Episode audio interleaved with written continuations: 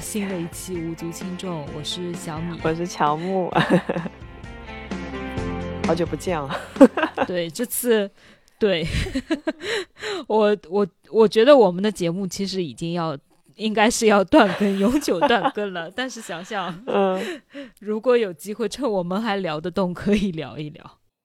和大家分享一下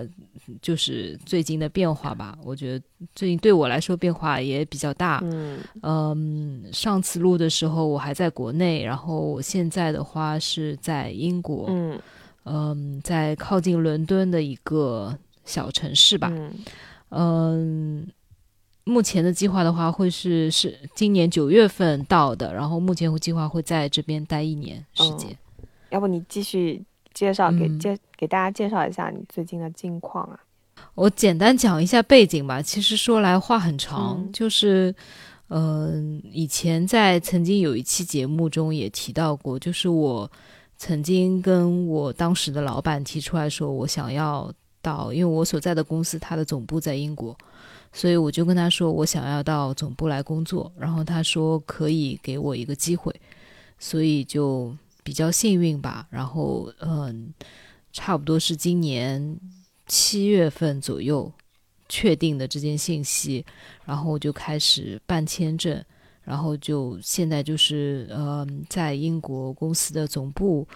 工作一年的这样的一个时间。嗯，因为现在其实是疫情的原因，其实是出境没有那么容易的嘛，所以还好是因为是工作的签证才有机会出境，如果是日常的嗯，就不太容易吧，旅行应该是不太容易能过来的。嗯，就是发生了非常非常多的事情，因为呃，前面跟乔木呃在聊天的时候，我后来就在想，哎，我待会儿讲什么呢？但其实我有很多很多很多想讲的，嗯，呃，一时间我也不知道要怎么怎么开始吧。嗯，对，我我觉得有有几件，嗯，总的来说，我觉得所有可能因为我自己经历了这个过程，那我就表扬一下自己。我觉得所有所有经历这种国际迁徙的人都挺不容易的。嗯嗯，就是我那个时候在离开上海，就是我的飞机是九月初的，然后在前面一直在忙机票啊、签证啊、行，把家里的东西差不多托运了三百斤，嗯，托运到了英国，因为所有的包括锅碗瓢盆，嗯，呃，衣服、四季的衣服、鞋子等等，嗯，被子这些东西都是需要从国内运过来的，所以当时就一直很忙，然后整个人也很焦虑，就会觉得哎，我能不能赶得上时间啊？我到底还缺什么？我到底嗯、呃、过去了以后要怎么样？因为我之前从来没有来过英国，嗯，这是我第一次登陆，但是我就是就知道我要住在这里嘛，嗯，然后而且是一个人过来，当时刚开始的时候，所以就还挺焦虑的，但是因为很忙，所以也顾不上那么焦虑。然后我后来在走之前，我还在呃自己的手机备忘录上面记下离开上海之前想要做的十件事情。嗯，一边想一边还在记录的时候，我就想最后一周我要做一些十件事情。然后那个时候我记得有一个朋友还跟我说，他说你可以去那个黄浦江边呃捞一潮水，然后呢带点泥土，这样你万一到国外水土不服，你就把家乡的水和土拿出来感受一下。我当时想这这好扯，但是我也打算去试一下的。嗯，然后所以你后来试了吗？没有没有，后来就发生了一个意外，是呃，因为我走之前我就想把原先就去做一个差不多身体检查，做了个妇科检查什么的。嗯，然后是在走之前的一周，然后就去做一个惯例的妇科检查，然后那个医生就跟我说你现在这个情况你要做手术。嗯，呃，是一个全麻的那种阴道镜、哦、宫腔镜、哦、宫腔镜的手术，就是要全身麻醉要住院的这种手术。哦哦，我说我那个一年以后做行不行？呃，医生说不行。哦，那但是我因为当时我所知道就是欧洲，整个欧洲，特别是英国，其实它的医疗是很慢的，就是你如果要做一个，你要看个医生就要排队，嗯，然后你要做个手术，基本没有个一年半载你也排不到。嗯嗯，然后医生这么说以后，我当时就说那行，那就做吧。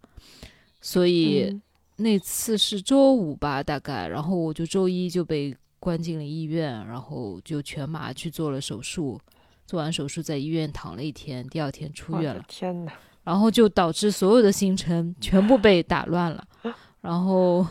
什么最后一周要离开上海做的事情根本不可能，因为那个时候就，嗯，然后出了院以后就在家里面休养，嗯，休养了三四天，然后就坐飞机了。嗯，然后在周五晚上，就是那个时候我其实已经下班了，大概是六点多的时候，呃，就是其实出院以后恢复的不是很好，就是嗯，太赶了，呃，我整个人就是腰很疼，嗯，对，一个是那个太赶了，一个可能心情也不行，然后这个手术没想到反正还有点严重吧，有点小严重，嗯，然后我就呃周五那天第二天要飞了，但是我就腰完全直不起来，嗯嗯嗯，就拿不了东西，嗯，那种，嗯嗯嗯。然后后来周五六点半的时候，我就收到一个邮件，是我当时托运东西的那个邮件，因为我嗯、呃、原先大概就是带了接下来一个月要用的衣服，要会穿的衣服啊什么的，嗯，呃，包括一些日用品，因为随身托运行李比较有限嘛。嗯，然后后来我收到，就是在临走之前，他收到一个就邮件，意思是说我原来申请的寄东西的寄东西，他现在报关，然后那个报关申请不通过，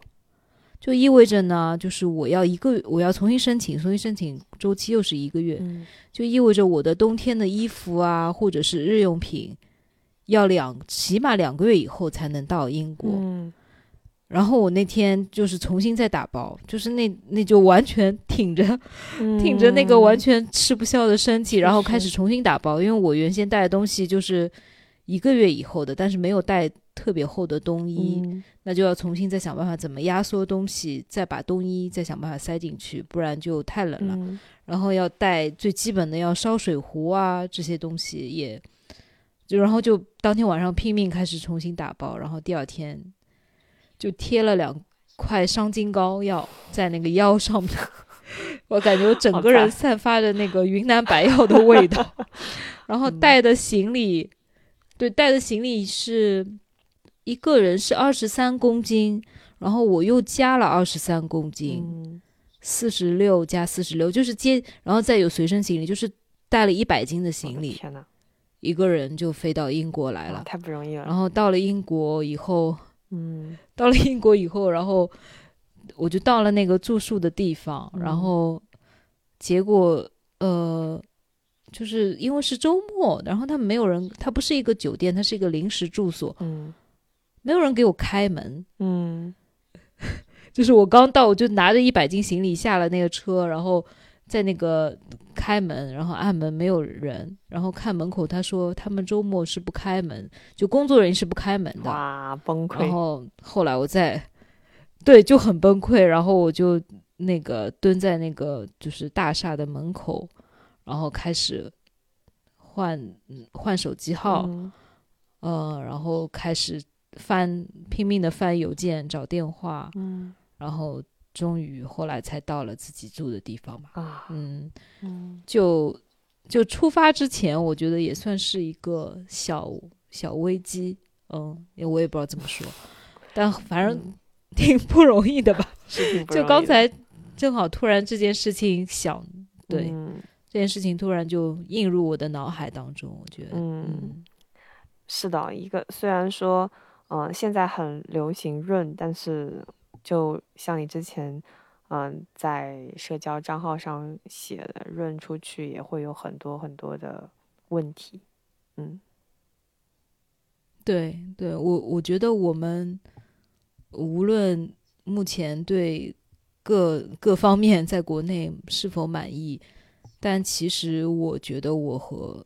这个国家已经是命运共同体了，无论我。嗯就是是不是润啊，或者是未来是不是真的还是这个国家身份的人、嗯、但是就是从小在这里长大，你的生活环境，你所习惯的表达方式，你的文化、嗯、你说的语言，你的亲人，你的所有羁绊都在这里、嗯、之前听节目上面有一个、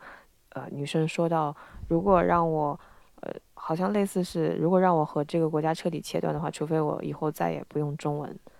嗯，我就觉得可能能够通过这句话理解到一点点心情吧。嗯，嗯，对的，是这样的。嗯，感觉还是有很多情绪的变化吧。嗯，那你那你要不分享一下？呃，说这个有有一点不开心的事情，还分享一点开心的事情。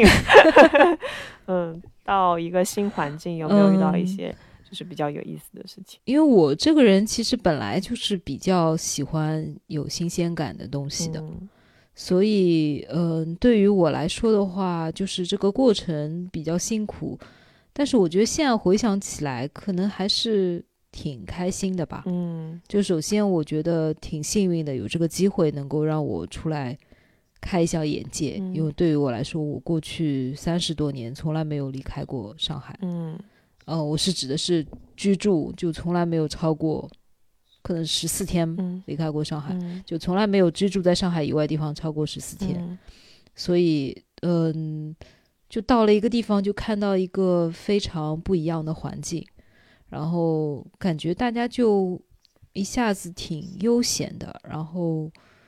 就像之前说的，我觉得人都非常非常的好。嗯，就是第一次让我觉得比较诧异的是说，我当时是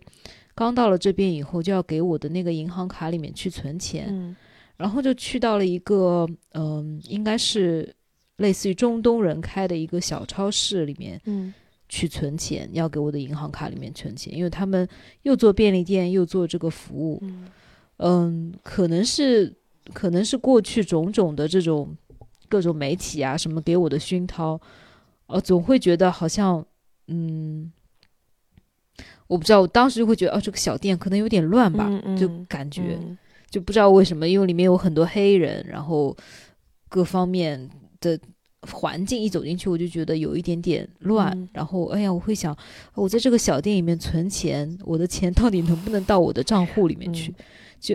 再加上我也是异国，所以我就有这种很不确定的感觉、哦、然后但是大概就是第一两天的事情，然后但是我给了这个人，其实我当时数钱数错了，然后我应该是五百块，我给了他五百二十块，我自己也不知道，我就是可能多数了一张就给到他了、嗯，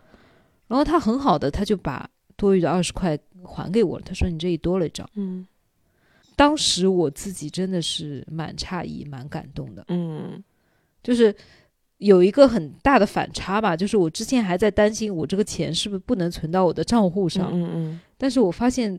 其实别人很诚实、很淳朴。嗯。因为我说了要存五百，然后我就一沓钱我就给他了。嗯。就其实。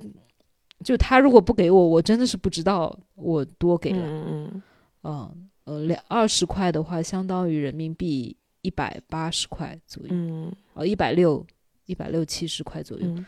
我觉得对我来说还是一笔钱的，嗯、对，就是还是还是挺值钱的吧。嗯，嗯所以就当时就一下子觉得，哦，这边人还是挺善良的。嗯，哎，嗯，然后。环境也非常美，对，我看到你发的照片非常漂亮。哎、嗯，你刚刚说到那个，你刚刚要问什么？我就是听你说到这个二十块钱等于人民币一百多，就很好奇那边的物价。对，我我刚来的时候，我还发生了一件非常暖心的事、嗯，就是刚来的时候，因为我赚的是人民币，然后但是是要在英国花，所以所有的东西我就不知觉的会去乘以八。其实现在已经快九了，它差不多现在是八点五、八点六这样子，嗯、就就会乘以九，嗯、呃，就是你可以想象，其实什么都很贵的、嗯，比如说我们在超市里面买一瓶水一块两块、嗯，这边也是一块两块，啊、哦，那很贵啊。但是它就是乘以八、嗯、乘以九的价格，嗯、对，嗯、呃，其他的也，嗯，有一些便宜，但是有一些也会很贵吧。出去吃饭特别贵，哦、就是你在一家。小店里面、哦、比如说你吃一个面差不多就是十五磅啊，那好贵啊，我觉得在国内就是十五块、啊、对啊，好贵啊。 对, 对，就是外面的消费非常贵、嗯、但是如因为他们的贵在于人工很贵、啊、就是他就是你要付给员工的工资很贵，然后他地皮很贵、嗯、就所以如果你去外地餐厅或者你去享受任何的服务，其实都是国内的价格乘以八，呃，我我觉得差不多就是等值的换算了、嗯、但如果你要去超市里面去买东西，比如说你买牛奶、嗯、买蔬菜、嗯呃、买日常的肉啊什么的，会比国内贵一些，但其实没有贵那么多，大概就是两倍、嗯、差不多是这样子、嗯、就是国内可能是嗯，对，差不多。 牛, 牛奶会便宜，牛奶可能差不多价格、嗯牛奶可能价格差不多、嗯嗯、我觉得可能不贵，呃，还但是有些蔬菜可能是两倍，然后肉可能是一样的价格吧、嗯、差不多是这样子。所以、嗯、如果你自食自食其力其实还可以、嗯、那那边的房租啊什么的会贵吗？房租的话挺贵的、oh. 嗯，像我现在所住的这一个，它是他们一般是就是嗯嗯，这边的人一般都是住大 house、嗯、就是呃就一幢房子，房子里面有三层，里面可能有六七个房间这样子、嗯、每一层有两三个房间这样子、嗯、那对于我来说的话，我过来住的其实就是租他们某一层，那个像我现在住的这一层其实相当于一室一厅、嗯、如果是国内的说法就一室一厅，一间卧室、嗯、然后一个客厅， 嗯, 嗯，差不多是一千三百一千三百欧哦，一千三百镑哦，那很贵啊，换成人民币八的话也是接近一万、嗯、对对，哇，那生活成本好高啊、嗯、其实是很贵的，很高、嗯、国外的生活成本真的很高， 嗯, 嗯，对的啊，压力也很大，所以我刚来的时候就特别舍不得花钱、嗯、就是我因为刚来第一个月，然后我就被这些这里的物价完全震惊了。首先我肯定不敢出去吃、嗯、然后我就开始吃两顿我就想我要省掉一顿的钱，你有没有瘦一点？然后那个嗯，然后第一个月本来就是刚做完手术，其实整个人很虚嘛、嗯、然后还吃两顿，我现在想我到底当时在干嘛然后后来然后就是还舍不得坐车、嗯、因为这边的公交是更贵的一样东西、啊、然后就基本就靠走，如果可以走我就走，然后会走去一个很便宜的超市拎很多东西回去，然后然后有一次我就是呃很累，然后就去了一个便宜的超市，超市也有便宜和贵的嘛、嗯、就去那种廉价的超市拎了一堆东西往回家走、嗯、走到路上实在是太累了，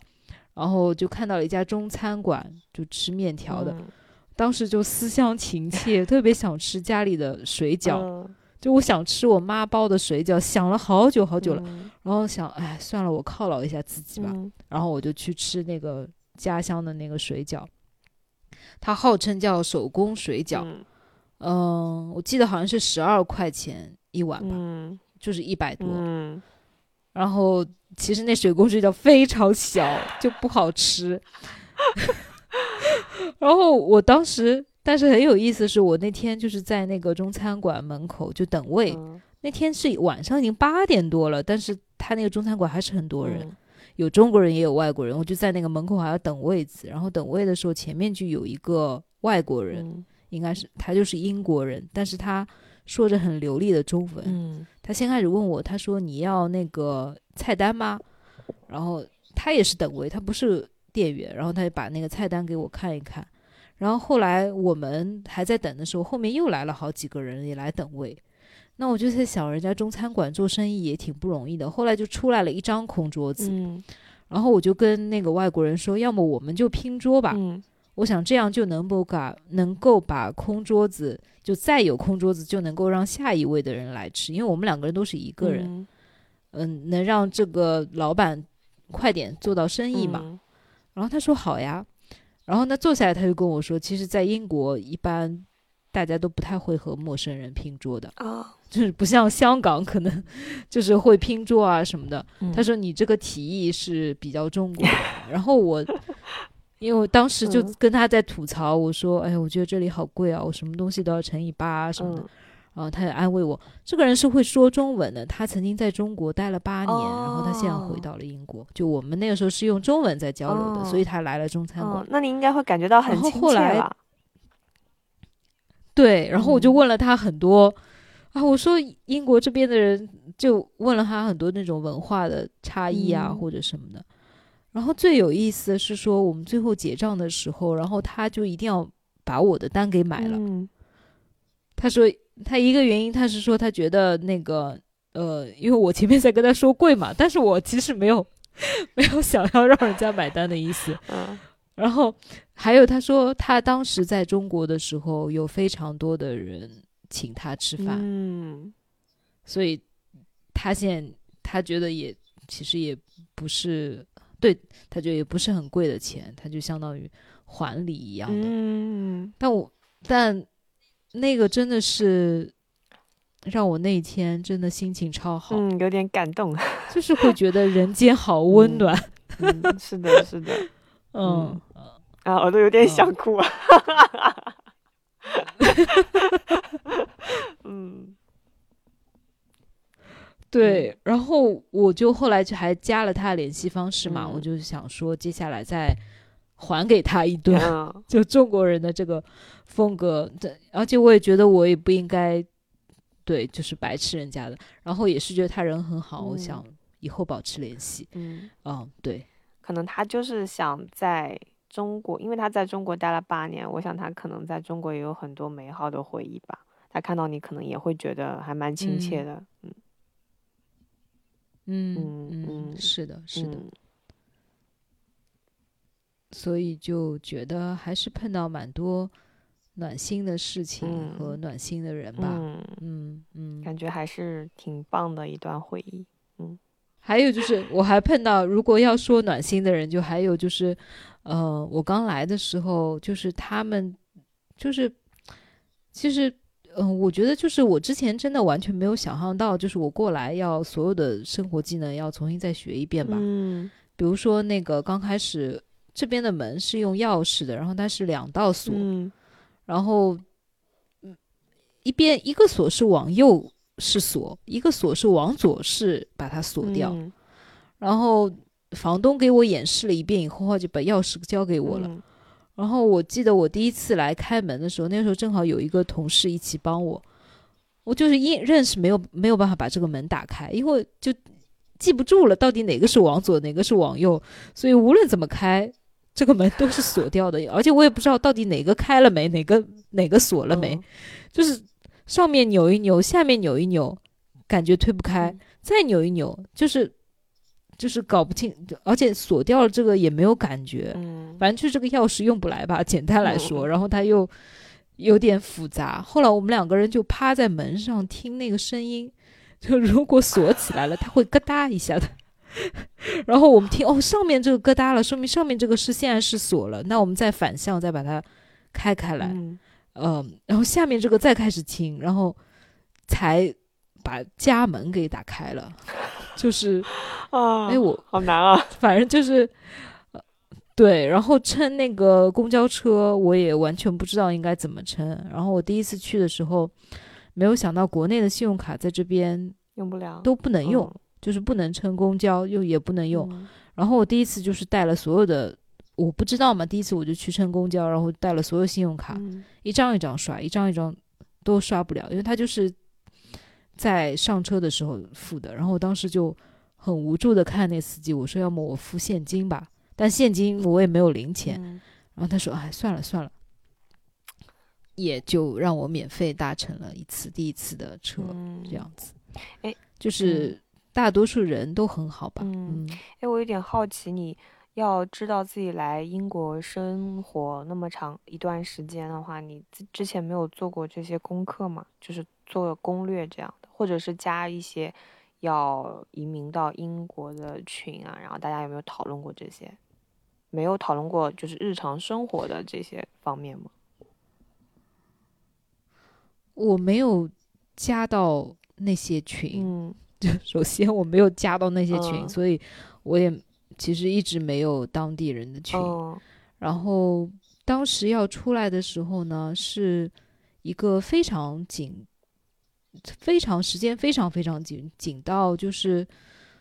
嗯我几乎就是拿了签证很快就飞了、哦、我是因为我要赶一个在这边有一个比较重要的会议要参加、嗯嗯、就是我到的第二周就是出差要去开会了、嗯、然后所以当时就整个行程卡得非常紧，然后一直在搞签证的事情、嗯、所以我的确是完全没有做功课、哦、不知道，不然的话就应该去提前办好一些银行卡、嗯、或者是那可能我觉得这个也是、嗯、对嗯，这个我觉得也是给大家引以为戒吧，特别是如果是留学生，对就是、嗯、还是要多做做功课，对就是感觉这些日常的事情还是会很容易让人崩溃的，尤其是一个人在异乡又没有朋友的这个阶段还是挺崩溃的。那你现在在那边是有认识的同事在那边吗？嗯、这个也很有意思，就是呃，因为其实我现在在不是在伦敦，就是一般来说，其实中国人比较多的都会在伦敦啊，或者是欧洲的这种大大城市，城市、嗯、一般都会在比较大城市里面大家会在、嗯、但我在其实是一个距离伦敦差不多一个小时车程的一个小小城吧、嗯、所以当地几乎没有什么中国人，然后我在我现在所在的公司只有一个中国人是能在办公室里面看到的、嗯、他是当年的留学生，然后在这里找到的工作、嗯、然后我我来的第一两个月我的很多精神慰藉其实是来自一位韩国的同事，嗯、呃，他跟我的经历很相似吧，他也是单身一个人到到英国，他他是我的同事。就首先，呃，我也这边的社交也是比较难的吧，因为你其实也不太有机会去认识陌生人，嗯、呃，然后他跟我是一样，他比我早来一个月，然后他是韩国一位单身的女性，自己一个人到我现在所在的公司来工作的、嗯、然后他的英语非常不好，就是我们两个人几乎都是靠笔画沟通的、嗯嗯、就是肢体语言，我们其实因为我我们的共同语言还是英语，所以我们其实很没有办法很好的沟通，但是因为我们两个的境遇太像了，都是东亚人到欧洲第一次出第一次住在这里，然后各种不了解，嗯，我们我我现在也觉得很神奇，但我们就靠肢体语言把生活中的一一些最基本的生活 tips 都都互相教会了。比如说他告诉我，哎，信用卡是这样子的，信用卡上面是有三个三划线叫无接触卡、嗯、你才是可以用的，这都是靠笔画完成。他告诉我你要乘火车你要去办一张、呃、带有你照片的身份证明才能才能乘、嗯、然后你买东西去那家店，然后你买家居去这个网站、嗯、然后我们就是通过简单蹦一两个英文词汇，然后通过手语的交流吧，然后但是他给了我很强的惺惺相惜的感觉，因为我感觉我们同时在淌过这些陌生的陌生的经历、嗯、对、嗯、对，就总的来说其实如果你要说中国人可能很少吧、嗯、就我到现在还没有没有认识除了我这个同事以外的中国人、嗯、然后嗯对基本所以嗯，更加多要靠自己吧。嗯，哎，我觉得你跟你这个同事这个相处还是挺有意思的，再次证明了就是对对、嗯，要跟人接触。之前那个听随机波动说的那什么附近性，就是和真实的人相处，即使语言不通也没有关系。对，对，真的是，真的是。嗯、然后我记得刚来到英国的时候，他们这边经常会下大暴雨。嗯然后有一天他就给我指了指他的鞋子，他就买了一双高筒的嗯套鞋、嗯、然后他他就他就说他就意思是说他前面有一天去上班，然后因为我们通勤其实路上还蛮久的、嗯、他说整个裤子都湿了、嗯、他然后他很骄傲的说，你看我现在不怕了，我有套鞋。当然这些是我的脑补我们没有没有沟通成这样、嗯、但是就是有一点这个意思，他就意思说他前面都是鞋子、嗯、鞋子不是呃衣服全裤子全湿，等到了公司以后、嗯、但现在有了套鞋就很好了、嗯、然后我也一下子很有共鸣，因为我前一天自己也是、嗯、就是下了暴雨、嗯、然后去到公司衣服全部湿了、嗯呃、然后就突然就越来会越来越会觉得其实人有的时候就会需要就是需要被理解吧、嗯嗯嗯、或者可能我就是需要被理解、嗯、就是我觉得哦，这个人原来跟我一样的经历，我就突然觉得好受很多很多、嗯嗯嗯、原来我们是原来我经历的你也懂、嗯你经历的我也懂，嗯嗯，然后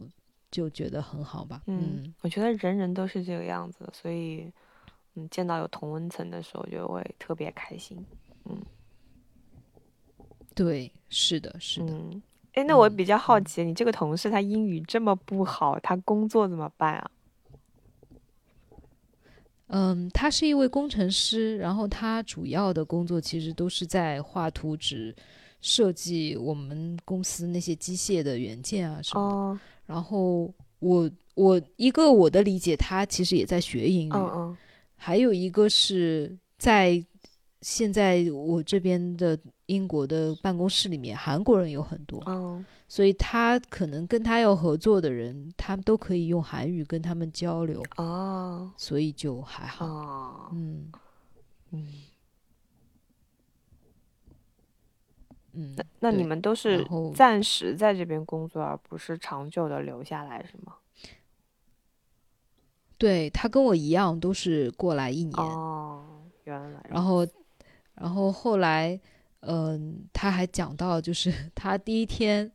来到英国的那一天、嗯、正好是我这个城市的那个我这个城市是一个比较有名的同性恋小镇、嗯就是路上各式各样的都有、嗯、文化也很开放嘛、嗯、然后他第一天来他就说他正好是 Pride 游行、嗯、就是那个骄傲月吧、嗯、好像是、嗯、呃，八月份我记得是骄傲月好像、嗯、然后他就是第一天来就会看到所有穿着奇装所谓的奇装异服吧或者彩虹旗啊什么的、嗯、就一下子冲击到他的眼前、嗯、你想他跟我一样是来自东亚国家、嗯、我们都知道东亚是多多么保守，东亚的女性所处的地位是什么样的、嗯、然后他说他第一天就就完全很震惊 嗯, 嗯，对嗯，就觉得、呃、很有意思吧 嗯, 嗯，听上去好像你的生活还是挺挺挺丰富多彩的，嗯，我觉得还还挺好的吧，嗯、呃，就是原先可能会觉得不同的国家，嗯、呃，就我们和日本、韩国会觉得差别很大，嗯、但是到这以后，我觉得哎，好像东亚大家想法都很像，嗯，呃，但是和欧洲还是会有一些差别吧，就是文化差异比较大，嗯。对，文化差异还是比较大，嗯。那会不会觉得那边的文化会让自己感觉特别的自由，呼吸特别顺畅？因为东亚比较保守嘛。会有，嗯，嗯，但是呢，我觉得我的文化，就是我所接受东亚文化也好，儒家文化也好，中国传统的文化也好，嗯，已经成为我身体的一部分了，就是，嗯，会有很明显的对抗吧，嗯，就是我之前也在听一期播客的时候，嗯，应该是那个悲观生活指南，嗯，对，然后他当时里面的一位女主播，她是去到美国留学，然后她的原因是因为她当时很不喜欢中国的文化，然后她也觉得她是向往西方的文化，然后就去到了那边，嗯，但是去到那边以后，她第一二个月就觉得很难，因为我现在觉得我也觉得我有这个问题，就是我我的确是会觉得西方的很多想法是符合我的价值观的，嗯，但是我又是在中方的东方的环境文化里面浸润长大的，那我难道就要完全抛弃吗？那我如果抛弃了我所有的生活方式、思想的方式，那我这个人的坐标到底在哪里？呃，我就是一个人的自尊，我我自己觉得，我一个人的自尊、个人认同，其实必须要建立在一些他所习惯、所擅长的东西上面的。你如果我看到所有都会说中国不好，那怎么办呢？我我这是我现在在想的一个问题。呃呃，我你这么说，我有点不能够理解到，因为太抽象了。你能说一些具体的例子吗？嗯、好，嗯。嗯比如说中国会比较讲究我们要比较谦虚、嗯、然后说枪打出头鸟、嗯、就是一般来说我不会，当别人表扬我的时候本能的就会说表现出不好意思啊、嗯、然后说哎呀没有没有没有没有、嗯、大概就是这个样子、嗯、然后也不会非常的出头和冒进吧、嗯、就是我我自己觉得我我过去也是这个样子的，就是首先别人表扬我我会有愧疚啊或者是什么的、嗯、那在西方就是完全的，或者在我西方我觉得不能代表吧，可能在比如说在英国就是完全不一样的。首先嗯、呃，大家都很喜欢给别人鼓励和支持和表扬，嗯这是一个很常见的事情，然后别人对于表扬也很欣然接受，嗯，不会有人说哪里哪里啊我没有什么，不会，他们就是觉得哎是啊我就是这样的，嗯，然后他们也很愿意为自己的声音站台，嗯，就是当他会觉得我就是这么想的，他就会说出来。不会去想哎呀我现在是不是说了不好啊，伤了和气，伤了大家的面子、嗯、不会想我现在出头了是不是会变成出头鸟被打、啊、或者什么，不会有这种想法，他就会觉得我的想法我就应该说出来。嗯嗯，这是一个是个人主义，一个是集体主义吧，嗯，简单来说。嗯嗯，那我内心我可能是认同个人主义的，我觉得如果我都不捍卫自己的声音，那谁来捍卫我自己的声音？我也会觉得可能有些表扬我就是应该要接受的、嗯、但是我的行为又是另外一种、哦、我听到别人表扬我还是会觉得有点不自在、嗯、你让我当众发言或者是表达出不同的观点、嗯、我还是需要想很久、嗯、那我就会觉得就内心有个小人一直在抗争，嗯，就这样一方一方面觉得这个是好的，但是我又做不到那样子，是不是在这种时候？然后、嗯、你说没有了，你说，我就是说你刚刚的那些表述，我就在想，是不是因为类似的事情有太多，你就会想，难道我都要否定我自己吗？所以会不会有生出这种对、啊、生出这种情绪，就是？那其实我觉得我自己这样也不错，肯定有可取之处，所以我就在想，所以有很多反而出了国的人更加爱国的原因可能是在这里，因为他觉得是他他他只有认同自己身上的这一部分，他才能找到一种归属感，不然的话他就是就是其实我其实不管是只要是背井离乡的人，他去到另外一个国家，即使那个国家再包容再开放，他依然还是一个异乡人嘛，我觉得他，所以就这个时候他可能会觉得认同自己身上的一部分，才会有让自己有一些归属感和，嗯嗯，怎么说呢？对、嗯、我、嗯，我觉得你说的很对，就是他，他就更有身份认同了嘛。嗯、这个其实就是我我现在觉得很大的一个难题吧，嗯、就是我一方面也也的确觉得。是有毒的，嗯，就我我的确会觉得有些东西，我们过去有些东西是有毒的。我相信你也，嗯，可能跟我有一样的想法、嗯，但一方面我也没有办法抛弃这些我过去这么多年一直在实行的方法和行为吧，嗯，嗯嗯就是感觉自己没有一个立足点，我也。对、嗯、所以能够理解为什么会有人成为粉红。嗯嗯。然后呃，你刚刚这么一说，我又想起另外一个例子，就是嗯、呃，就是有一些嗯、呃，不仅仅就是在嗯，因为我我家亲戚也有一些是很早期就出国的人啊，他们当中就有一些人呃，非常的西化，西化的很严重。然后这些人他会有一点点，嗯，嗯就是有一点瞧不上国内的亲戚。然后之前我我我我我我的，嗯，我亲戚这边国内的亲戚就会觉得啊，这些人很不好。然后还有呃，之前类似的有有一些朋友他在国外，嗯，就就是属于我刚刚说的那种非常越出国越爱国的那种类型。然后他遇到一对夫妻，正好是从美国回来的。然后呢，他就是那那对夫妻就是呃非常的看不起中国人。然后他就很生气。其实他说完这些话以后，我我他说了他的经历以后，其实我也是生气的。但是嗯，那对夫妻他指责的是国内的公务员。啊、呃，就是一些办办证的这些、呃、公务员，然后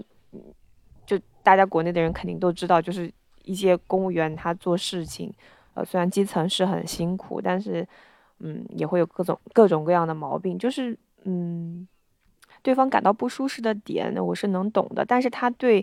嗯、呃、中国就是对中国人的这些态度又让人觉得不能接受，所以我大概能够理解到你在这两者中间找不到立足之地的那种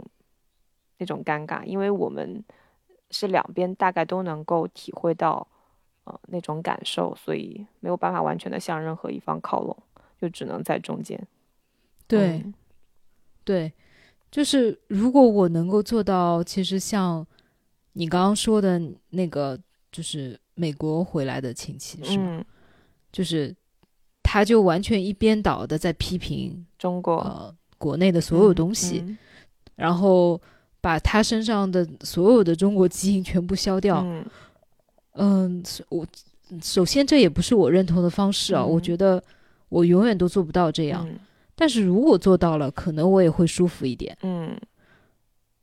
就是完全变成一个西化的人，可能我现在我的日子会好过一点，或者反过来我就做一个完全爱国的人、嗯、就是中国魂中国人，即使在异乡也是也是也是保有中国人的、嗯、呃所有的美好的特征、嗯、呃那我也能很舒服、嗯、因为我觉得我背后有个强大的祖国。嗯嗯嗯，但是我偏偏两者都不是所以我觉得好难。是的，其实就像你刚刚说的那种、哦、如果是前者的话、嗯、就是完全西化，其实是做不到的，但只不过他们不管是前者还是后者，从就是有一个共通之处，就是我这么想了，我自己是自洽的，我过得最舒服，但其实他们都是嗯嗯对，都是有一些点会能看出矛盾的地方，但是他我我觉得大家都是在用一种催眠的方式让自己过得更好一点吧。嗯嗯，就比如说像像之前的那个我刚刚说的前者，就是完全西化的那种，其实没有办法西化，他他从小是从中国长大的，所以那种比如说那种比较贪小便宜的心理呀、啊，然后就是嗯嗯嗯，那、嗯 no, 我用这么这么负面的词来形容中国，好像会被骂。嗯，没关系、嗯、我们随便说、嗯、就是就是这些、嗯、他就是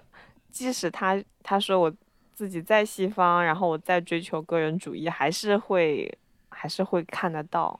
嗯，就是其实是没有办法完全脱离你生存的这个这个地方的。对、嗯、我觉得是，除非就是真的做完全做移民二代，嗯，我觉得可能会好一点。是的，嗯，但是移民二代就会有一个问题是，就假如我在我现在在英国，我未来有了孩子、嗯、那我跟他就是永远的永远的两个世界。是的，因为我永远做不到像他这样西方。是的，但是他注定就是从小是在西方的环境里面熏陶长大的。是的，那我们永远都没有办法很好的交流。是的，是是这样的，因为我之前呃在美国的那那个亲戚，就是是应该是我亲戚的亲戚，就很远，从来没有接触过，但是会在一些呃亲戚口中听听说过，因为他们他的小孩就是从小在美国长大的，嗯，就是很明显不一样啊，嗯，嗯就是想法呀，各个方面就是非常不一样。对，小孩也会觉得家人很父母很老土。对啊，会会的，就是在用那种很奇怪的行为举止和观念在教育他。嗯，是是会的，就是所以，嗯，所以这个问题很复杂，也嗯，就像刚今天早上听的那个随机波动最新一期，嗯、呃，那个安小庆在说，他的朋友一直在他朋友圈说你润啊，遇到什么事情润啊，但。谁不知道润呢？但是，嗯，嗯，他就就像安小庆说的，他说，就是这是一种生存的本能，大家都知道要润，但是没有润肯定是有各种各样的理由的，也是有每个人自己的人生计划的。你他说你把这个润说的好像是又变成了一种很社会达尔文，嗯、又是一种卷，就是你要一定要做到这个才可以，嗯，就又变得很压迫。大家都已经生活的这么辛苦了，又要把这个润变成一种枷锁，嗯、他就觉得非常的神奇。哦，我就非常能够理解到他说的这个这个情绪的点。对，我也想到之前我们在群里面有一个人说的，就是如果可以。谁不想就在出生的地方一直生活到老去呢？就是身边都有家人，他都有他的朋友，嗯、而且明明我没有做错，为什么逃的是我呢？对，是这样子的，是这样子的，对吗？嗯、错不在我啊，嗯 嗯, 嗯，我现在当然我不知道我未来会不会变，嗯、其实现在我仍然会觉得，如果可以。可能我还是最适合中国吧，嗯，就还是中国的环境，嗯，最适合我。简单来说，就是因为有家人、朋友，有熟悉的风土人情，嗯，有熟悉的食物，嗯嗯。其实我对于润这个这个点，我我之前，呃，我我就想分享一个心情吧。之前其实很早之前我就嗯很羡慕能够润出去的人，嗯。嗯就我老公都知道，就是啊，你你他他就会觉得啊，你老是说国外好，国外好，嗯，就但但是但是我我所以我就对，因为我英语很差，所以我不管我有没有生孩子，我我都不太可能出去生活，而且由于我的职业的问题，职业的性质，我也不太可能去呃换任何一个就换到国外去工作。嗯，所以我觉得我我我出国的希望是非常非常渺茫的，也是不太可能的，所以我就觉得啊很沮丧。前段时间就是发生了那些大事，然后呢，我就看到有一条、嗯、有一个人他写了一些，他说他决定不润了，他要坚定的站在这片土地上，该走的不是他。哦，我我我不能我不能说这样的。决定是不是理智的或者是怎么样，但是我看到这样的话的时候，我我心里有点有点开心，就是因为我是不能走的那群人，嗯，我我确定我自己是肯定不能走的那群人，但所以我我之前是会感觉到很孤独的，我会觉得嗯，就是像之前说的同温，可能我的同温层大家能够看到这些问题所在的人、嗯、他们的选择已经走掉了，那留下来的人可能跟我都已经不是同文层了，但是我没有办法走出去，我我只能留在这里、嗯、所以我会觉得会越来越孤独。但是他说出这句话以后，我就想啊，好开心啊，有人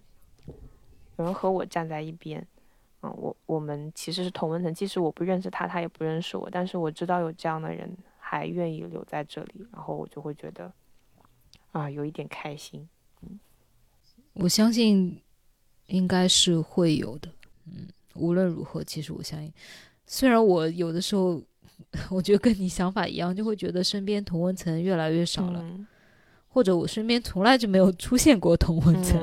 嗯、一直是对立面，就大部分、绝大多数，嗯，可能从小到大认识的人都不是同温层的，嗯，但我觉得肯定会有吧，无论无论有多少人走或者没有走，嗯，但是肯定会有有良知的人，嗯，跟我们想的是一样的吧，嗯，嗯，只能抱着这个希望走下去了。嗯嗯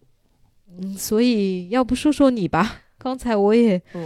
说了挺多不一样的想法什么的。嗯，其实嗯嗯，你最近怎么样？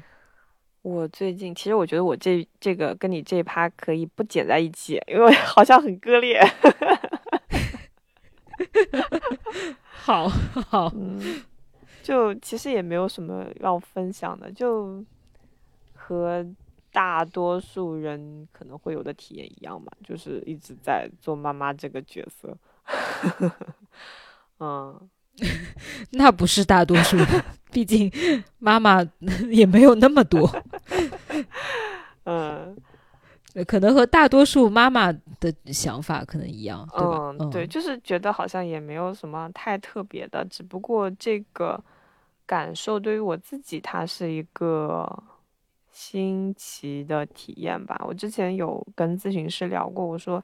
嗯，其实我之前一直觉得就是生育是一个完全弊大于利的一件事情，所以我完全体会不到这其中一点点的好处。嗯，但是我那一周我跟他说，我说我有体会到一点点的好处，就是我我觉得，嗯、呃，这个情感体验还是很新奇的，或者是说它很值得我记住。嗯，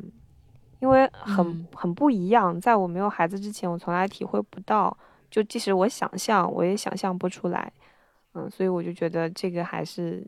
挺好的一个人生的经历吧，就不能说是经历，就是一个情感的经历。但是，呃，这不代表人人都一定要体会到。嗯、但是我经历了，那我就只能，只能说，只能去感受它。那我觉得那还是值得被感受的。嗯，然后就是再分享一个，再分享一个感受吧。嗯，之前看豆瓣有个帖子，他就是，呃，他就是说，他觉得人的能量是会被吸走的。如果你碰上一个喜欢吸你能量的人的话，你跟他相处你就会很累，因为你的能量会被他吸走。其实我自己也是有这种很奇怪的感觉的，就是，嗯，谁在吸你的能量？就是我不知道大家有没有那种感觉，但因为以前有一个，嗯，有一个朋友，他是因为我有一些做玄学的朋友，这是能播的吗？嗯、然后呢，他就会可以他就，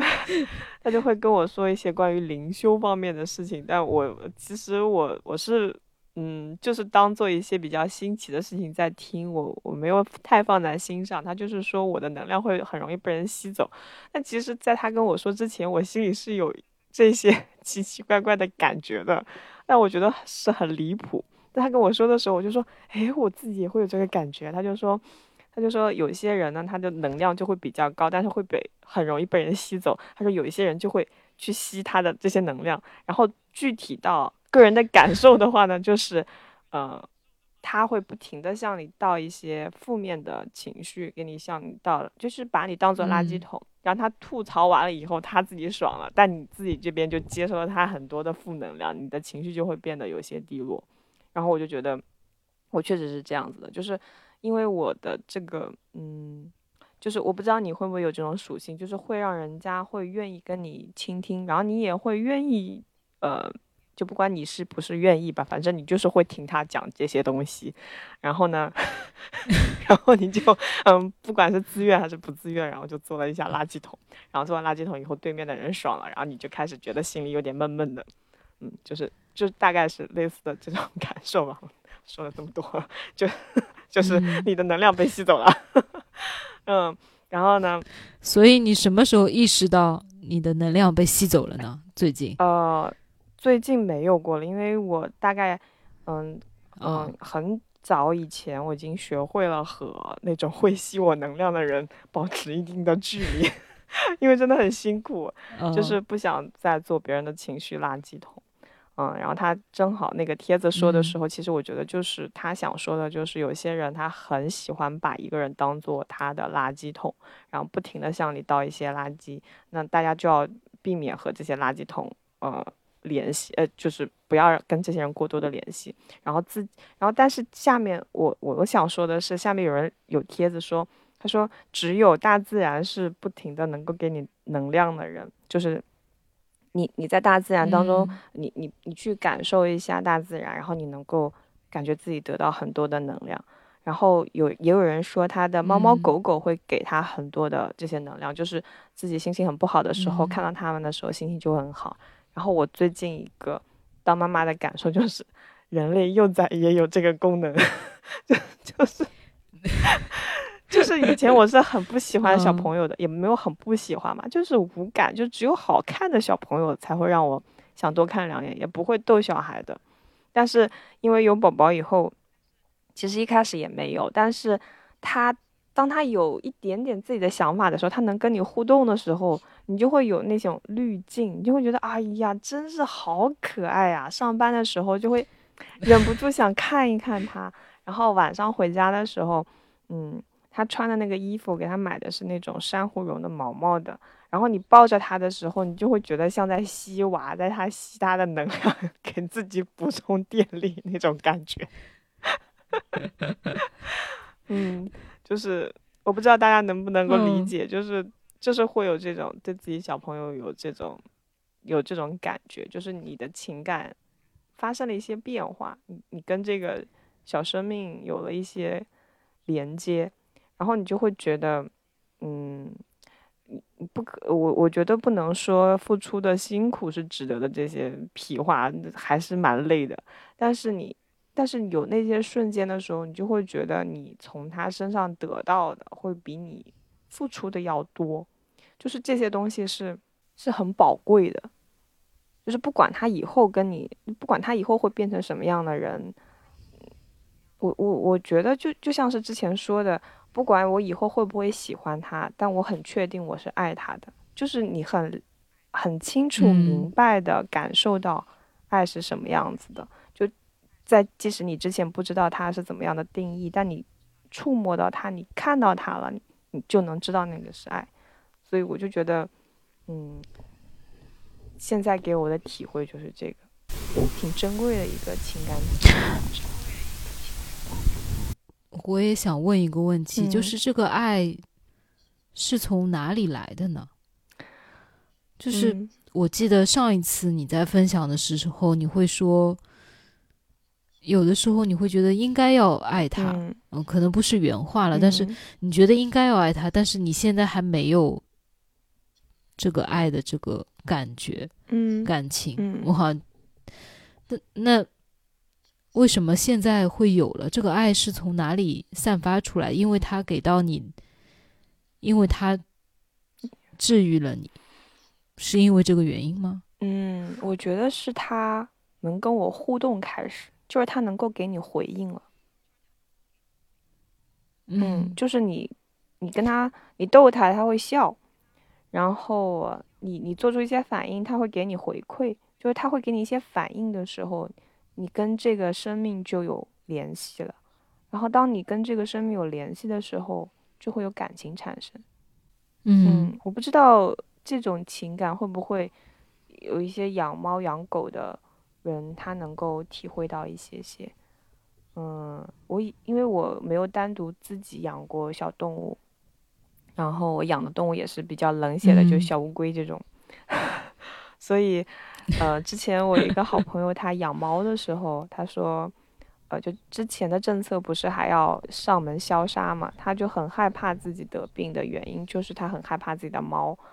有问题，然后他就觉得他他的猫如果出了，就是他的猫要出什么事情的话，他就不活了。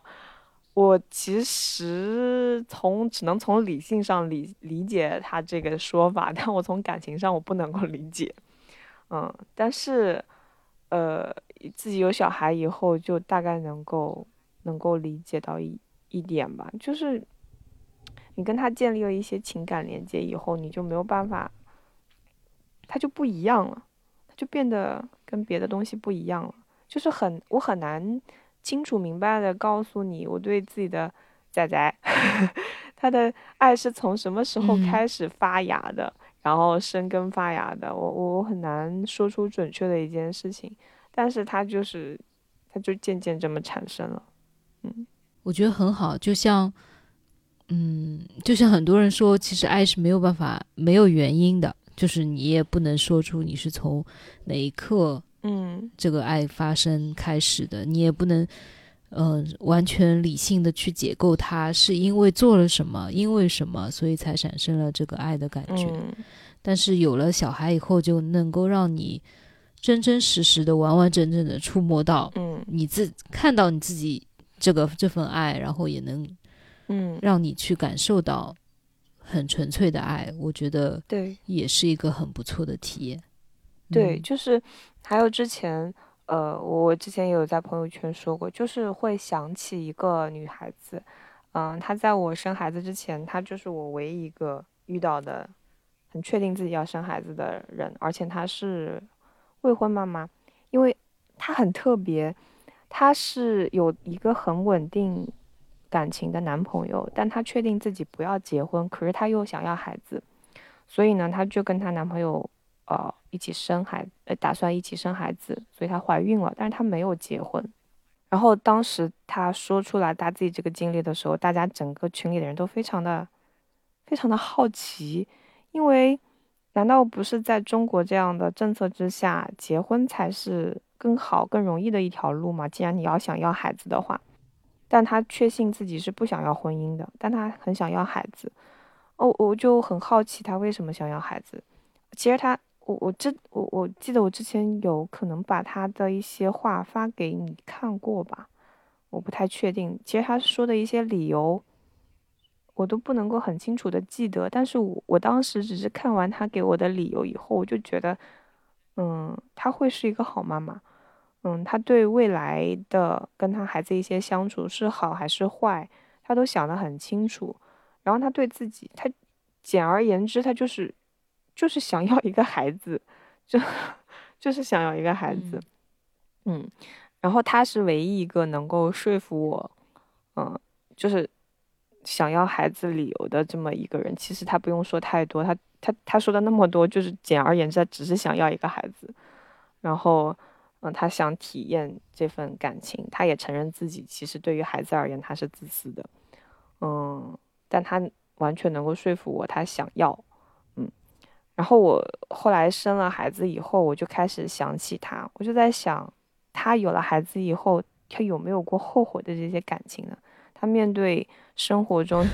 这些琐事的时候，有没有过一丝一毫的后悔的感情？嗯，我就。还蛮想问问他的，或者是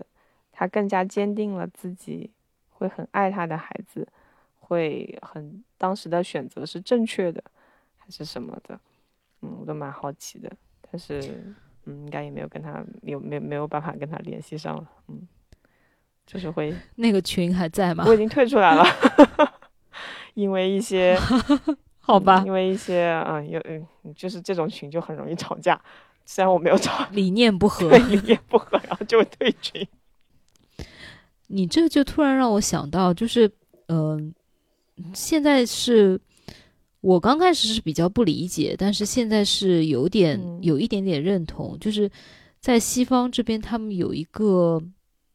观念，就是说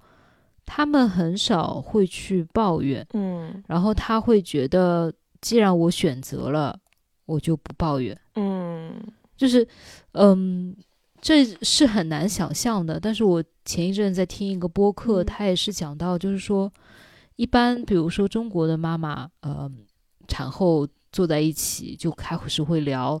带娃多少辛苦啊、嗯、多少苦，然后婆媳关系啊，老公多么不给力啊、嗯、就是这一些、嗯、但是西方的妈妈在一起，或者是即使是这位中国人，他说他和西方的妈妈交流，他们尽量都会说比较积极乐观的东西。嗯，我我有一我刚开始我就很奇怪，我说那他们的抱怨去了哪儿？就是我觉得我们一般的抱怨都是为了让我们心里好过一点嘛，嗯、就是说出来以后，然后我等于其实就是把负能量倒完了、嗯、然后回去更加面来去面对这个辛苦的带娃、嗯、但是他们是可能是由于宗教的原因或者是什么样的原因，我记得那次那个播客里面就会说到，他就会发现就是即使他和呃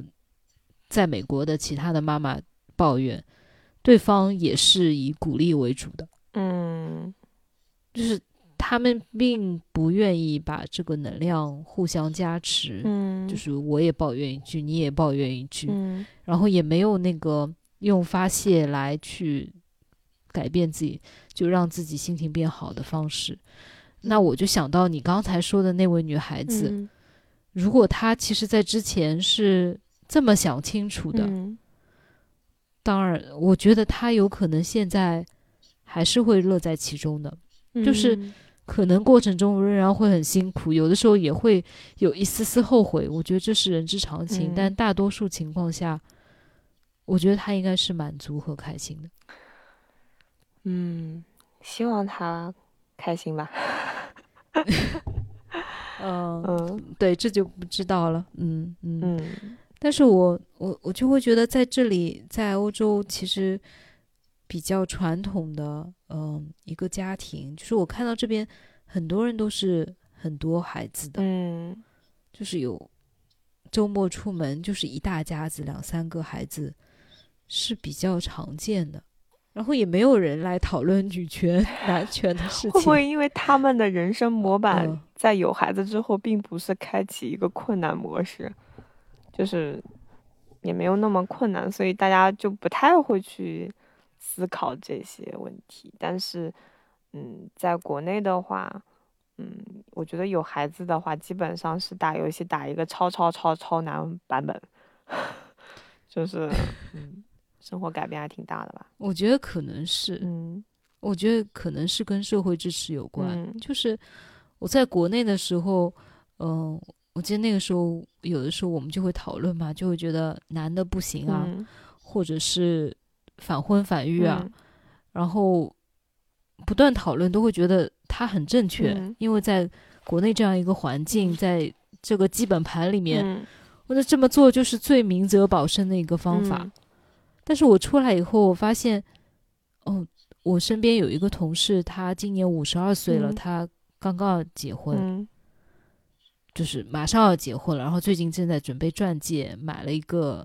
买了一个礼服、嗯、然后也会有孩也会有同事要去生育了，嗯，然后两三个孩子也很多、嗯、然后我刚过来我就在想，难道他们他们不是号称欧洲比较平权吗？那怎么他们都走入了婚育的陷阱呢？他们在干什么？嗯嗯，我现在还不知道完全答案，但是对我的一个改变就是来了以后，我可能比较少再去思考男的不行了，开始慢慢的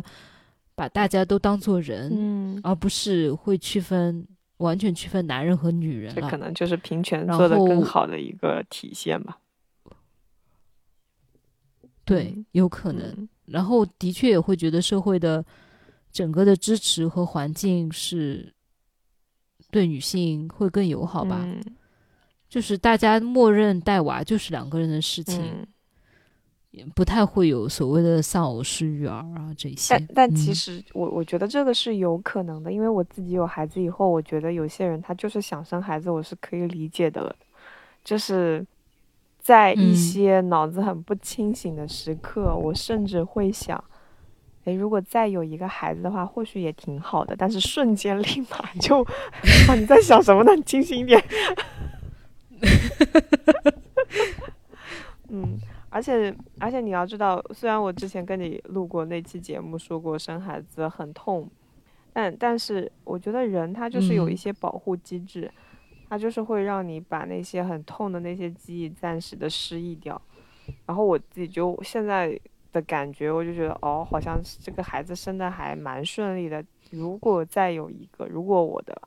嗯生活环境它是比较简单的，然后社会给我更多的支持，或者是说我就是生在北欧那个国家，我如果跟一个人、呃、结婚了，我会不会想要个孩子？我会觉得我我我也是想要的，就是我觉得还不错。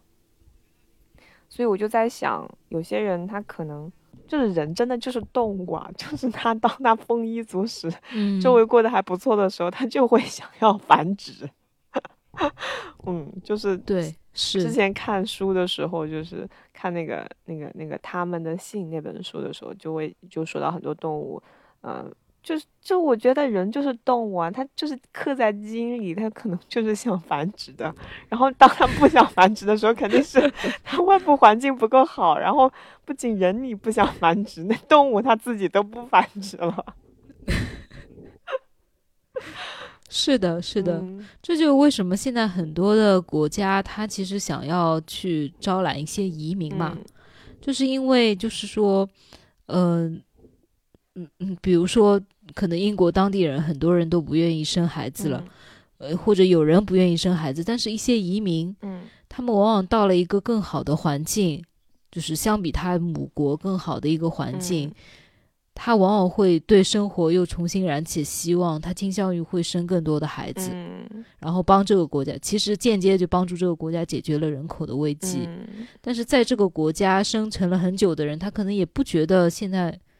社会支持各种环境有多少好，所以有的人会选不生或者少生，对对对，嗯，但是人的动物性总是在的，就是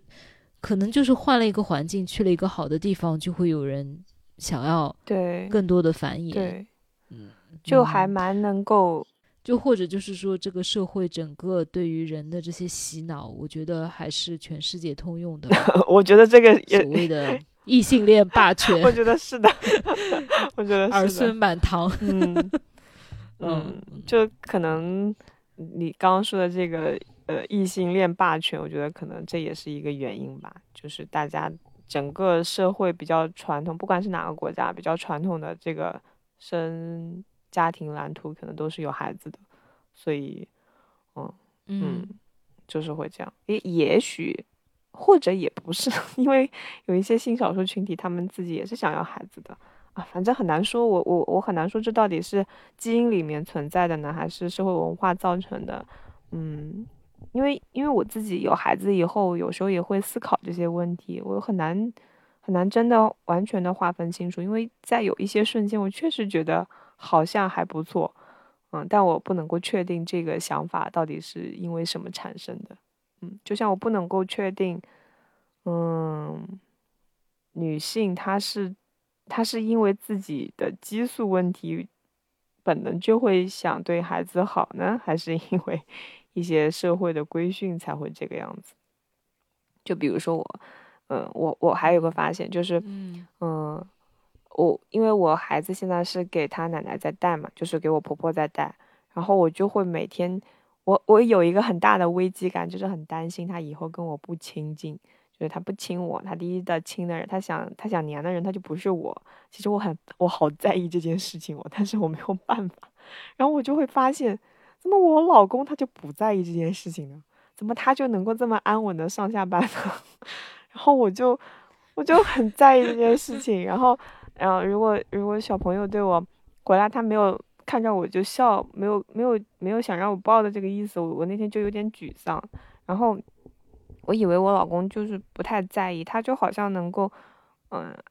很安心的上班，然后上班的时候也。呃，也会看一下家里监控他在干什么，但是就好像他比我放得开一点点。然后我就想，哎，这到底是为什么？他怎么就能够这么心安理得的当爸爸呢？他就觉得他是爸爸，人家就一定会跟他亲近吗？你是不是有点太自大了？爸爸怎么这么就就这么好当吗？嗯，就就所以我有有的时候我觉得做男人挺简单的，因为他们想得少。有可能就没有我们脑中小剧场那么多，所以你刚想这些他没想到，有可能有可能吧。然后前段时间他正好很忙，然后大概有一个星期，因为早上出门的时候小孩在睡觉，然后回来的时候他又睡了，就是基本上一个星期他没有见过他。然后嗯，小朋友他可能等到后来再见他的时候，对于他而言已经过了一个世纪了，他就对他的这个爸爸呢就非常的陌生，他当时也有一点点失落感，但他反但他很迅速的就调整过来了。然后我就在想，如果是我的话，我就会挺难过的。然后我就在想，这个这个嗯脑脑子简单确实是有点好处的，自己不会那么难过。所以对我们来说，对女性来说，可能也我不知道，可能也只能放宽心吧。哦、嗯，就是就像之前很多人说的一样，就是如何平衡家庭和工作这个问题，永远只会问女性哦，你不会问一个男性，你是怎么平衡生活和家庭的？呃，这工作和家庭的，就是就之前看到一些呃文章，就觉得是没有平衡这么一说，你只有在什么时间把侧重点放在哪里，就没有办法。你是没有办法兼顾这两方面的。我们因为现在在录的时候，我觉得也正好已经到二零二二年的年底了。嗯, 嗯，要么总结一下，想展望一下新年。你先来吧，展望、嗯。突然想到了这个话题。可以啊，你先来吧。我我今年刚刚过来的时候，就是我现在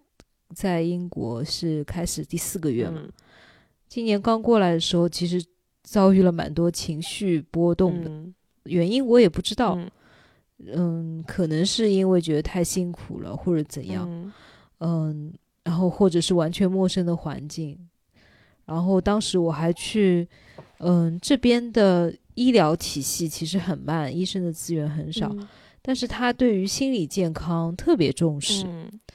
就是我打电话去，然后我就在网上注册了那个他们的心理咨询师，所有人所有公民都免费的、嗯、包括像我这种不是他们国家的公民只是居民也是免费的、嗯嗯、然后他们就会打电话嗯、呃，跟我做第一次的咨询，然后给我做一个调查，先让我在网上填一遍，然后电话再有人工跟你了解你的情绪的问题、嗯嗯，然后我第一遍做完，嗯，我当时在填表的时候，其实情绪很很差、嗯，觉得很不好，感觉有点支撑不住。但是等他后来打电话的时候，差不多隔了三四周了，其实那个时候我好了很多。嗯、然后我就填表的时候，填完他说，好像现在这个问卷看下来，你可能不需要我们的治疗。呃，也不是说我的情绪完全就好了，但可能没有达到他那个治疗的临界点。嗯，然后我就跟他讲了讲我目前状态，他说要么你再做一遍吧、嗯、就那医生非常好，然后他就帮我带完再做了一遍、嗯、然后做完他跟我说嗯、呃，我能不能给你发一些电话、嗯、他说这个是我们发给每一个打电话来咨询的人的、嗯、就是当你如果有紧急需要的时候、嗯、有三个电话可以打、嗯、就是比如说所谓的呃心理的急救热线啊、嗯，防止自杀的一些热线啊、嗯、等等等等，嗯，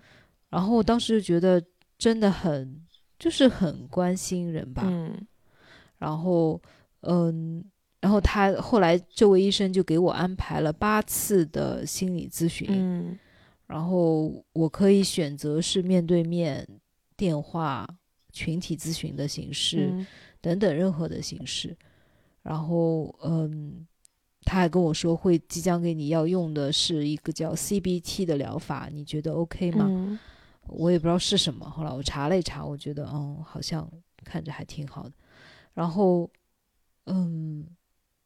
对那那那、就是、那是什么呢 C B T？ 然后我们传统传统心理上传统的就是呃心理学的疗法可能大多数会倾向于去挖掘你的过去嘛、嗯，然后就会讲你这些事情跟你过去的原生家庭也好，精神分析派，或者是跟你呃，嗯，对嗯，就是有各种派，然后精神分析可能就是其中的一派。他、嗯、这一派的话是更加多的着眼的是以着眼于你的未来、嗯，因为我当时很大的一个情绪的障碍是跟焦虑有关的，嗯、就是我脑海当中有很多的焦虑，嗯、然后他其实是帮你去。嗯，看到你的焦虑，以及让你感知到你焦虑所带来的身体反应、嗯，然后帮助你一步一步的去改善这个焦虑，让你对你的焦虑情绪脱敏。嗯，就是是面向未来的，我认知行为的一个疗法。嗯，呃、我的理解是这个样子。嗯，我现在因为还没有，我只上过只体验过一次，第一次，嗯，后面还没有进行，所以我目前还不知道。但是嗯，我只是觉得这个支持体系就很好吧。你你你能分享一下你上过一次以后的感觉吗？哦，感觉如何？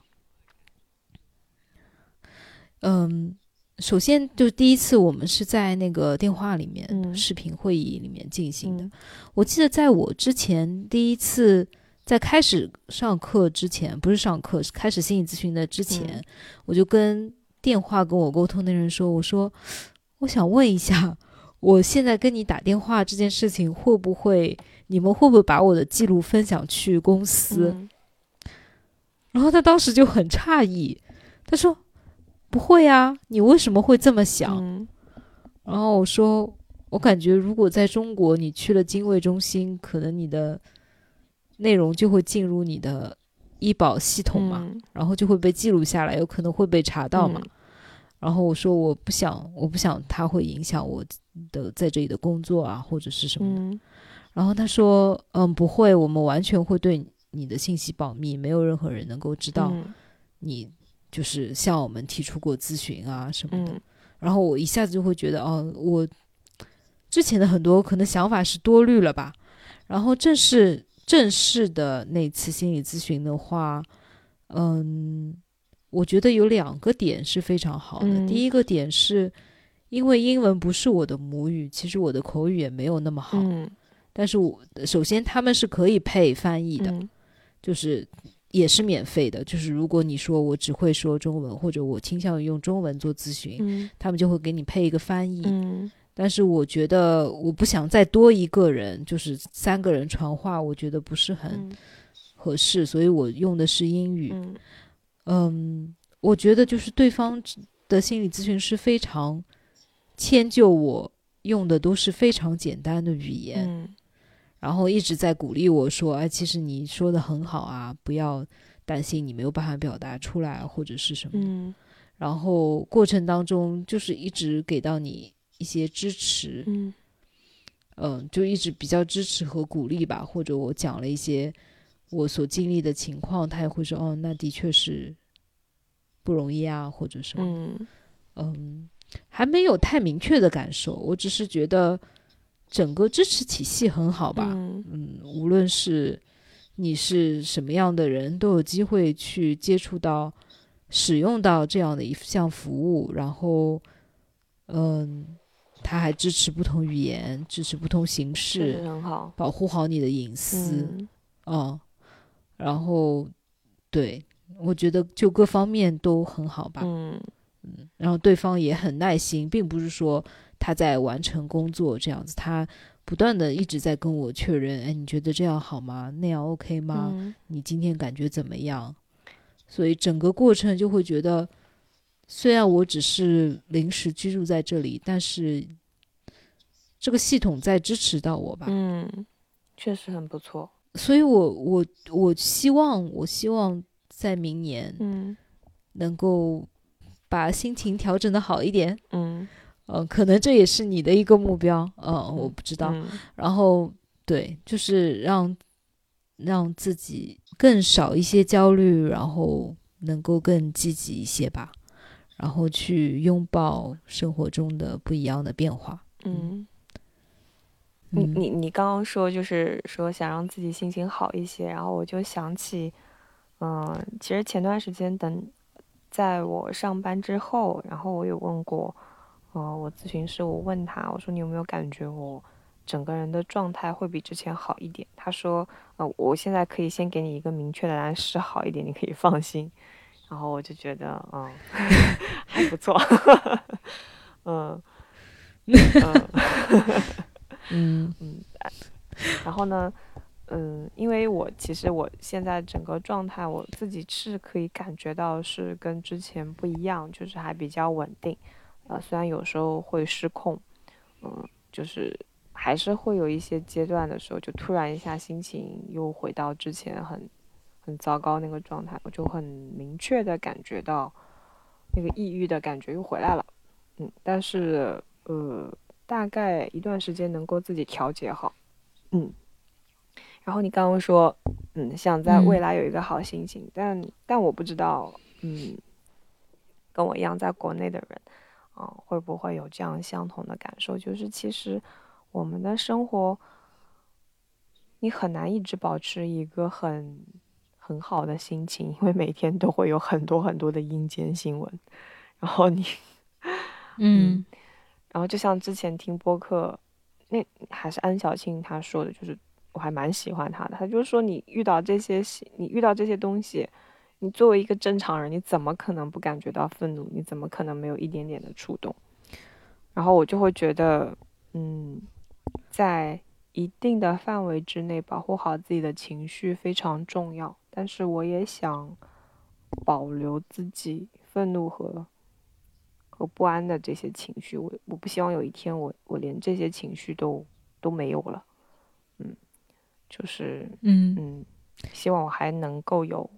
我我觉得我也有这种这种感觉吧。就嗯虽然我其实肉身不在国内，嗯但是其实我可能比很多在国内的人看的新闻都多，嗯就关注的，嗯特别是阴间新闻吧，可能关注的更多一点。嗯嗯，这原因不仅仅是因为我的家人还在国内，或者我关心的人还在国内，嗯更多的原因就是因为这个国家跟我已经没有办法分开了。嗯就我我我仍然是这么觉得，就是我会忍不住的要去关心他，他就嗯是在我关注的范围圈里面。嗯然后，嗯，我之前就是最近发生那件大事的时候，我正好在在外面嗯旅游，然后我也讲过，我也提之前在社交媒体上也提到过，就是当时我就是忍不住的一直在看新闻，嗯看那两天的新闻啊等等，嗯就觉得很兴奋、很感动，嗯但是也会觉得有一点点无力吧。嗯嗯、然后我身边的已经在海外很多年的，嗯，有绿卡的人吧，嗯简单来说，他跟我说：“你不要看，你不要看。”我我觉得好好笑。他说：“你不要在朋友圈发这些文章。”嗯他说：“现在海外有很有那个很多嗯警察嗯会把你遣返回国。”嗯，是的，嗯嗯，我我不知道，就是我觉得我我和你的状态是一样，我自己觉得我和你的状态是一样的，就嗯是我已经和我会关注这件事情和解了，嗯我现在也不会觉嗯，你别人选择不关注、不关心，呃，岁月静好，只做自己，只关注自己的小生活，嗯这是他的选择。嗯嗯，呃我的选择是我选择有良知的活着，嗯可能也并不一定说明。呃，网上很多的人一种说法是说，哎，那些不关注的人，总有一天铁拳会打到他或者什么。嗯嗯，我也不这么觉得。嗯我觉得那话可能是关注的人自己安慰自己的，就是对我来说，关注他，可能我就把他当做是我的一个兴趣爱好，嗯或者是我的一个性格特征。嗯我和他和解了，就是我我会我就是忍不住会关注，嗯我也跟你一样，我保留自己感受到愤怒、感受到不公平的权利。嗯每一个人可能都有一些不一样的，来到这个世界上可能都会有一些不一样的生命的召唤也好，或者是不一他样的的使使命也命，好。如嗯对，可能可能可能对我来说就是要这么关注的，我觉得也并没有问题啊、嗯你说，嗯，其实我对未来没有太多的展望，因为怎么说就好灰暗呀，我不知道未来会，我我我觉得能够一直保持现在这个状态，我觉得已经挺满意的了。然后大家也知道嘛，然后国内现在这边的政策，嗯，就是放开了呀，嗯，可能会在国庆的时候到一个高峰期，然后大家又在呃新一轮的囤东西，就是囤药啊之类之类的，然后好像。国庆，啊，不是国庆，呃你呃，说呃明年不十月不不份吗？不，春节春节啊，我在说什么？哦，嗯，就是可能在你想放假对，在春节的时候会有一个高峰期，然后嗯，就是大家又在开始就是嗯有一轮新的囤东西，就囤药啊，囤囤抗原啊，嗯，就是大家一直在反复自己过去的历史，没有一点点新的进展啊，这是这是可以说的吗？嗯，然后嗯，就不知道，然后也有人啊、嗯、会会说，即使放开了，你觉得经济就会好吗？啊、嗯，不是一个人两个人这么说，会有很多人这么觉得。嗯，我也不知道未来经济会怎么样，然后也不知道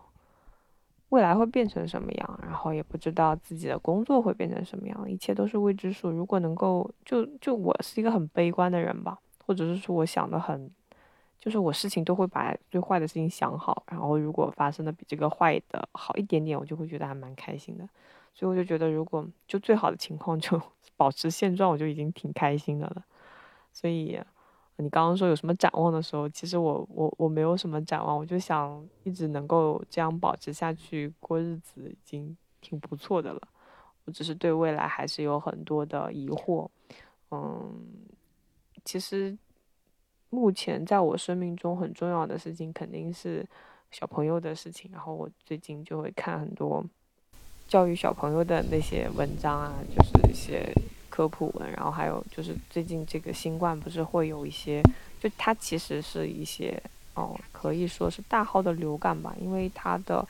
死亡率可能跟流感的死亡率是差不多的，然后正好应对措施就是一些治发烧感冒的一些措施，然后正正好因为有小朋友就会要学习一些这些课程，然后就会发现哦，原来有这么多人不知道，我正正好学了，就是嗯，会跟一些周围的人科普一下这些药物的怎么样的使用，然后一些发烧的底层逻辑之类的吧。就是觉得啊、嗯，原来养个小朋友就是要学习很多新的知识，然后我就希望我以后能够嗯再多学一点吧，跟他一起成长。不知道未来嗯以后能做的怎么样，但是就是努力做好一点点吧。嗯，我觉得很好啊，你说的就是。嗯，虽然你说你一直是把事情想得很坏，但我觉得能够去学习了解一些新的知识，或者你说跟仔仔一起成长、嗯、也是希望的一种方式吧。 嗯, 嗯，也是让我觉得能够看到生活希望的一种方式。嗯嗯嗯，对我来说的话，那我就希望就我刚刚说的，一个是情绪会更好一些、嗯、然后也希望好好的去适应吧。嗯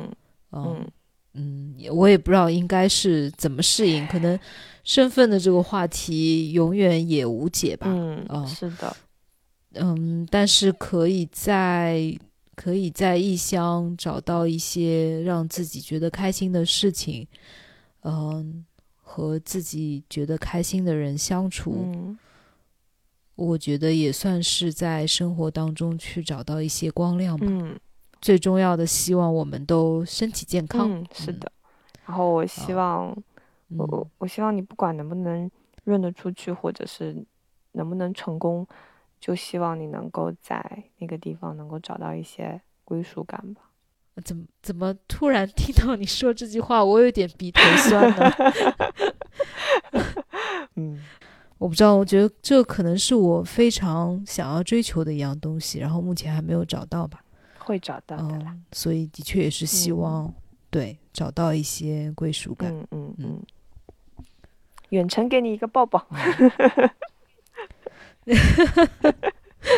好的好的、嗯、谢谢、嗯嗯、我觉得还是挺开心，就是有机会跟你一起分享大家的近况、嗯、我也很开心，希望你也觉得聊得挺开心、嗯 yeah、我, 我很开心啊。嗯呃，谢谢大家收听，谢谢。如果你现在听到这个时刻的话是的、嗯、那就是真爱了嗯，对，绝对嗯、呃，希望下次有缘再和大家相见、嗯、好的好的、嗯、那就这样，那就先这样，拜拜拜拜。